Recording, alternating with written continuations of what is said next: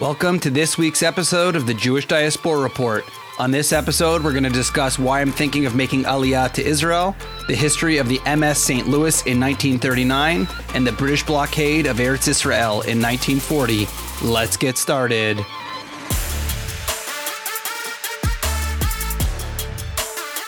It is with deep sadness that I'm here again this week talking about the issues in the Ukraine. One of the major developments that has happened this past week is that the Israeli Prime Minister Naftali Bennett had gone to Russia to try and broker some type of deal. There's some speculation on why he went. Was it that he maybe can play a role between the West and Russia, being that they sort of straddle that line? Or maybe is it because the Jews of Ukraine are facing a little bit of a challenge right now?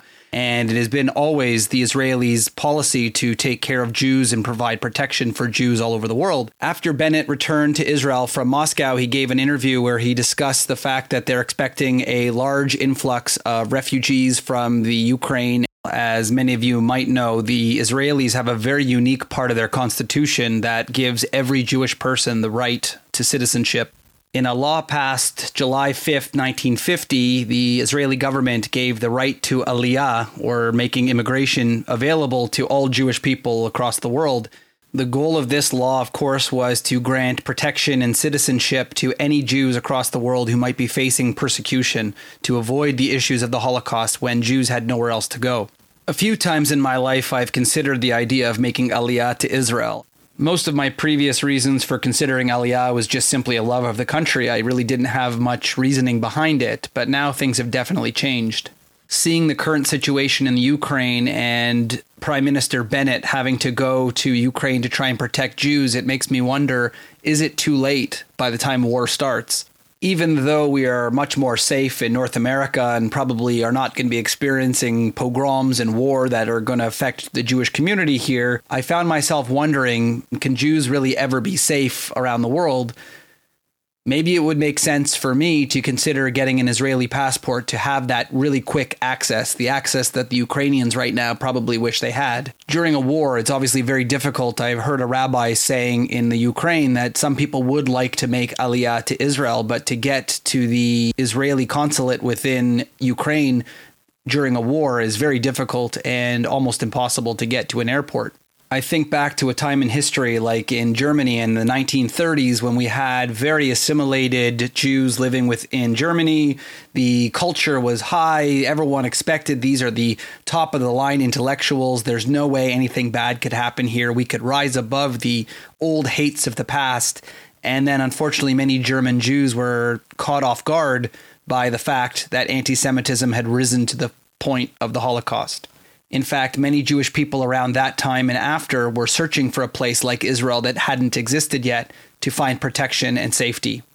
I wonder, am I sitting here like one of the German Jews in the 1930s thinking, oh, well, I'm in a safe country. I'm a, an assimilated Jew and I'm accepted here and therefore I should be fine? Am I getting too comfortable in assuming that I'm safe and protected, unlike the Ukrainians, not realizing that maybe one day some pogroms will rise up or people will speak out against Jews or we see the rise of anti Semitism all over the world, that maybe I will one day need to flee to a safe place like Israel. And if that's the case, should I not sort of get a head start and get my Israeli citizenship now for the day that I might need to flee for safety? Or should I find myself like the Ukrainians stuck in this unfortunate situation where they have a free and safe place to go, but just can't get there? After this break, we're going to talk about the history and let the history be our guide for what we should do in these circumstances. Should I make a aliyah to Israel? Should I feel safe in my home country? Will there be a place I can go in case of emergency? We'll find out right after this.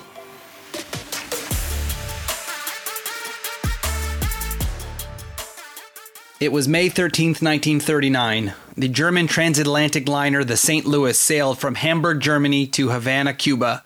On this ship was 937 passengers, almost all Jews fleeing the Third Reich. Most were German citizens, some were Eastern European Jews, and a few were officially stateless people.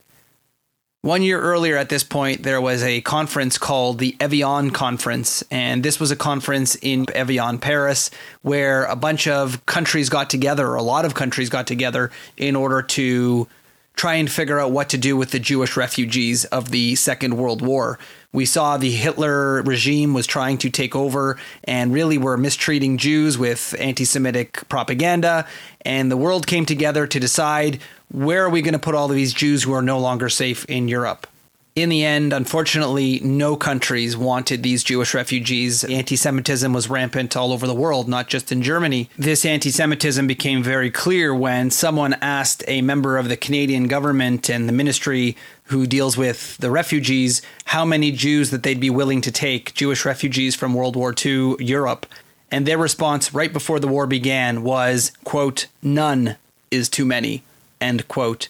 It was only recently that the Prime Minister of Canada apologized for not taking any refugees from World War II and sending back the Jewish people in order to be murdered by the Nazis. This was the story of the St. Louis. This was a ship that had a bunch of Jewish refugees trying to flee Germany. Unfortunately, countries had already closed their borders, but they took a chance, took this ship to Cuba, hoping that Cuba would be different. Unfortunately, Cuba did not take them, they continued up and down the east coast of the North American continent. No countries would take them until they were eventually sent back to Germany, and most were killed. Unfortunately, after the St. Louis in 1939, that was the end of immigration out of the country by Jews, and they were left to their fate. Not only is this a lesson that Israel is so important for the Jewish people to provide that safe place to go no matter what, but it also makes you wonder if the countries that we are in within North America will always be so open and free to Jewish refugees.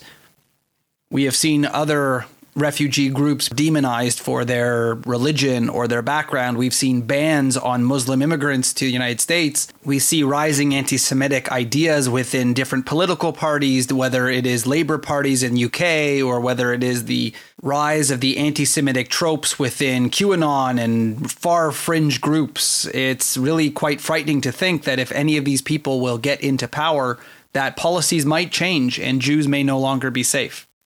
Should we be worried that the day that our countries might turn a little bit more unsafe for us, that we will have nowhere else to go and that Israel will be our only place of safety? Should we prepare for this eventuality? Or are we going to just sit here and hope that history will not repeat itself and we will not be either like the Germans waiting for the change in government or the Ukrainians who are now under attack from Russia? When we come back after this break, we're going to talk about the 1940s and Jews trying to make their way to the British Mandate of Palestine and the challenges they faced in the 1940s. When we come back on the Jewish Diaspora Report.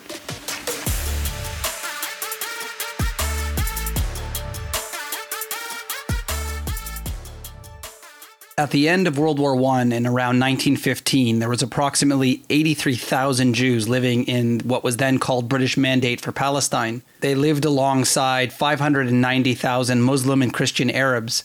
In the mid 1920s, Jewish immigration to British Mandate for Palestine increased primarily because of anti Jewish economic legislation in Europe Washington's imposition of restrictive quotas against Jews coming into their country, but also the pogroms against Jews all over the world, people tried to run to the safety of the British mandate for Palestine.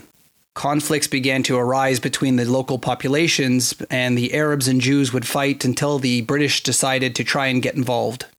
The British attempted to promise the Arabs a state within 10 years while holding back on Jewish immigration to the state. Many Jews found that there was no place to go. This only continued after the war when the British refused to allow the survivors of the Nazi nightmare to find sanctuary in their British mandate for Palestine. On June 6, 1946, President Truman urged the British government to relieve the suffering of the Jews in displaced persons camps in Europe and immediately send them to Palestine. A British foreign minister replied sarcastically to the United States by saying that the Americans wanted the displaced Jews to go to Palestine because they actually didn't want them in New York. Some Jews were able to reach the shores of Palestine, many by way of dilapidated ships that members of the Jewish resistance organizations smuggled in. Between 1945 and the establishment of the state in 1948, 65, quote, illegal immigrant ships carrying almost 70,000 people arrived from European shores. In August 1946, the British began to intern those people that were caught in these illegal ships on the island of Cyprus. Approximately 50,000 people were detained in these camps, 28,000 of whom were still imprisoned when Israel declared its independence.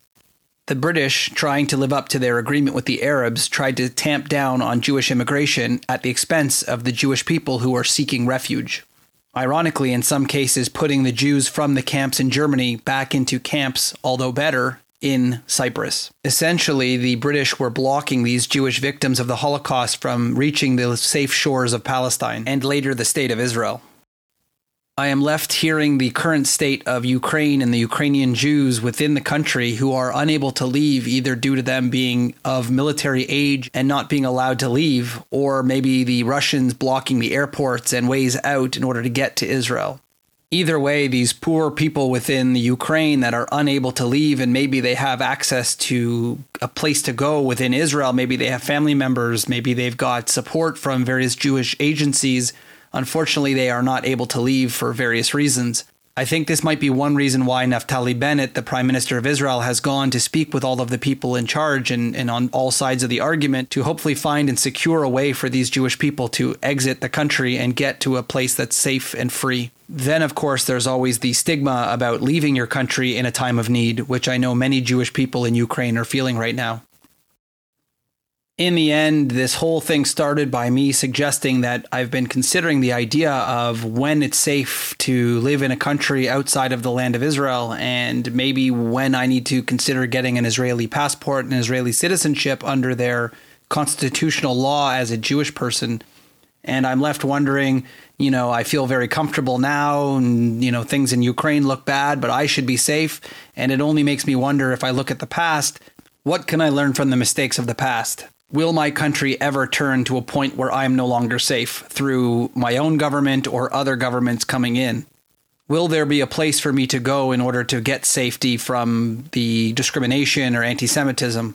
And when should I consider the right time to get my citizenship to Israel, the place where I could be safe as a Jewish person? I really don't want to find out it's too late like the people of Germany in 1939 and the people of Ukraine who are now stuck in a war zone and unable to get to that safe haven that has been created for Jews around the world. I end this podcast with the thoughts and prayers and hopes that the Ukrainian people will once again be free and safe. Thank you for listening to this episode of the Jewish Diaspora Report. Don't forget to check us out on social media at jdr.podcast and check all our other episodes out on your favorite podcast source. We'll see you next time.